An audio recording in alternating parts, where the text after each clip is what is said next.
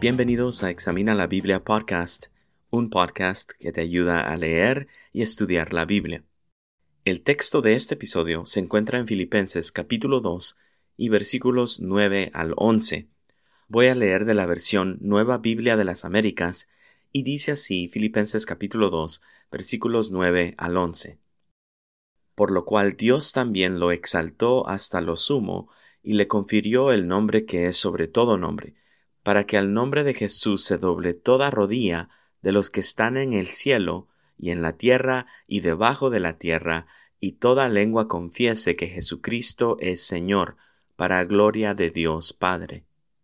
Este texto es parte de lo que se considera el himno de Cristo o el himno acerca de Cristo, y abarca desde el versículo 5 hasta el 11. El himno contiene dos fases o dos aspectos sobre Cristo. La primera es la humillación de Cristo, que son los versículos del 5 al 8, y la segunda es la exaltación de Cristo, que son los versículos que estamos viendo en este episodio de 9 al 11. Y en el episodio anterior fue cuando vimos la primera parte, que fue la humillación de Cristo.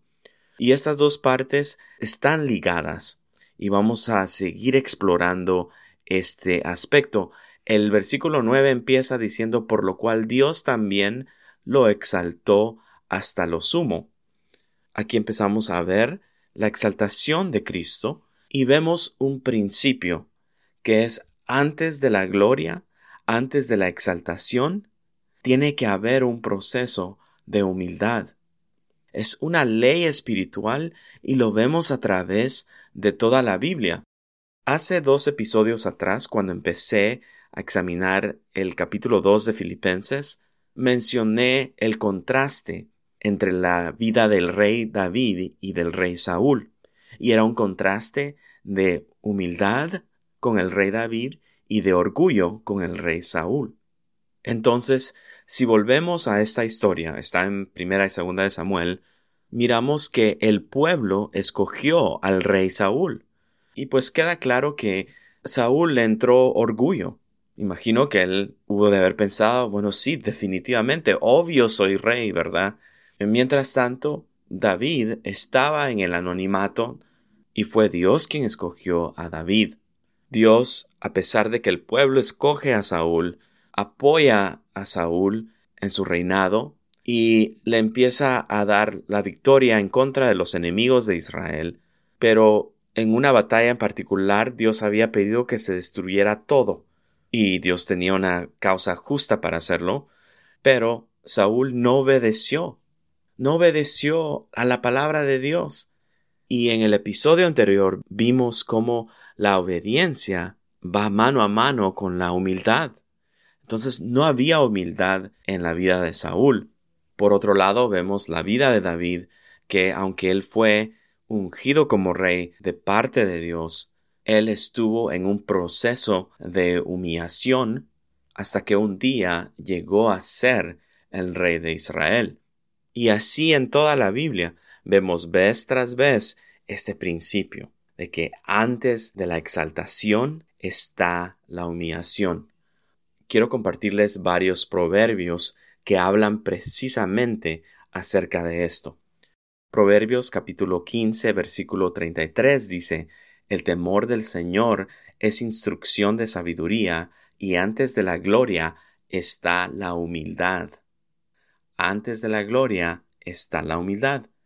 Proverbios capítulo 18 versículo 12 dice, Antes de la destrucción el corazón del hombre es altivo, pero la gloria precede la humildad. Ahí está otra vez. Pero la gloria precede la humildad. Proverbios capítulo 22 versículo 4 dice, La recompensa de la humildad y el temor del Señor son la riqueza, el honor y la vida. Y por último, Proverbios capítulo 29 versículo 23 dice, El orgullo del hombre lo humillará, pero el espíritu humilde obtendrá honores. Esta es una ley espiritual. Si uno empieza por orgullo, va a terminar mal. Pero si uno escoge la humildad, obtendrá gloria, obtendrá honores. Y este fue precisamente el ejemplo que Cristo nos dio. Y es Pablo quien les está enseñando esto a la iglesia local en Filipos. Vemos entonces que Pablo en el capítulo 1 y a principios del capítulo 2 está insistiendo en la unidad de la iglesia local, en el amor, en el servicio y en la humildad. Pero estas cosas todas van mano a mano, puesto que no se puede tener unidad en una iglesia local si no hay humildad. Y obviamente no solamente en una iglesia local, ¿verdad? Esto se puede aplicar a muchas áreas de la vida, pero aquí Pablo le está hablando a una iglesia local. Y quiero seguir hablando un poco sobre la humildad, porque si no entendemos lo de humildad, no podemos entender la otra parte que es la exaltación. Porque la pregunta tiene que surgir de por qué es necesario la humillación antes de la exaltación. Y bíblicamente sabemos que Dios creó al hombre y a la mujer sin pecado, sin desobediencia y sin orgullo. Dios creó al hombre a su imagen y a su semejanza y estaban en una relación íntima, perfecta, amorosa con Dios. También la Biblia nos dice que viene la serpiente, tienta a la mujer y es por ahí que entra el pecado al mundo. Entonces toda la humanidad a partir de nuestros primeros padres, Adán y Eva, nacemos al pecado y a la muerte. Pero recordemos que el pecado entró porque el orgullo entró. El orgullo de decir, ah, sí, pues, ¿será que Dios verdaderamente me ama? ¿Será que Dios no quiere que viva mi mejor vida? El hombre quiso ser igual a Dios y por eso comió del fruto del que Dios le había dicho a Adán y Eva todos los demás frutos puedes comer excepto de éste. Y ellos desobedecieron, entonces no hubo humildad. No era suficiente el mandamiento de Dios para ellos. Ellos quisieron buscar su propio camino.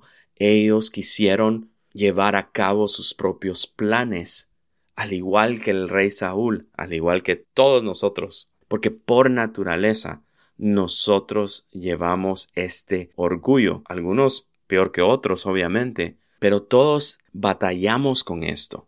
Entonces hace más sentido que sí tenemos que pasar por este proceso, este proceso de humillación para después llegar a la exaltación.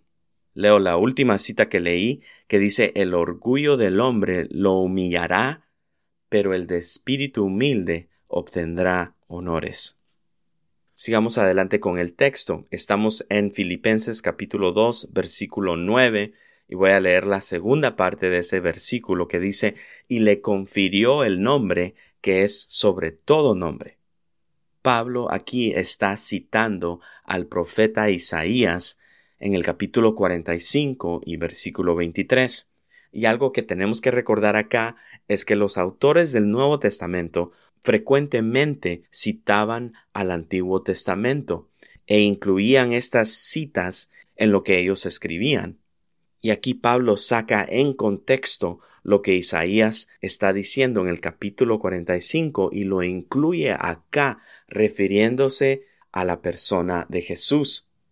Y es bien importante notar esto porque el Antiguo Testamento nos habla acerca de un solo Dios, y este Dios era el Señor o Jehová, dependiendo la, la versión de español, unas versiones dicen Jehová, otras versiones dicen Señor. Entonces en el Antiguo Testamento, la versión Nueva Biblia de las Américas dice Señor, pero hay otras versiones que dicen Jehová. Pero están hablando del nombre de Dios, como se dio a conocer en el Antiguo Testamento. Pues ahora Pablo lo que hace es de que agarra el nombre de cómo Dios se dio a conocer en el Antiguo Testamento y ahora viene y lo aplica a Jesús. Entonces, ¿cuál es el nombre que es sobre todo nombre?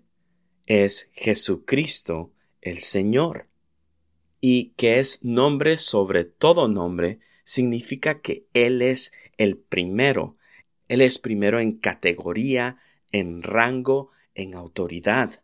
La segunda persona de la Trinidad, Dios Hijo, dejó su hogar en el cielo, vino a la tierra, vino a la tierra como hombre, se destacó como un hombre de servicio, como un esclavo a favor de la humanidad, y fue obediente hasta la muerte y una muerte de cruz.